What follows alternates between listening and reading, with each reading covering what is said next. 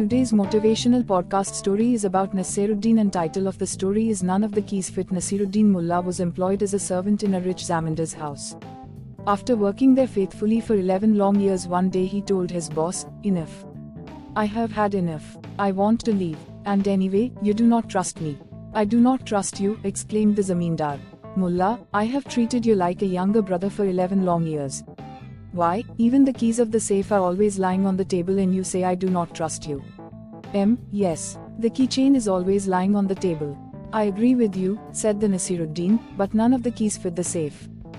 Don't we all have keys that do not fit?"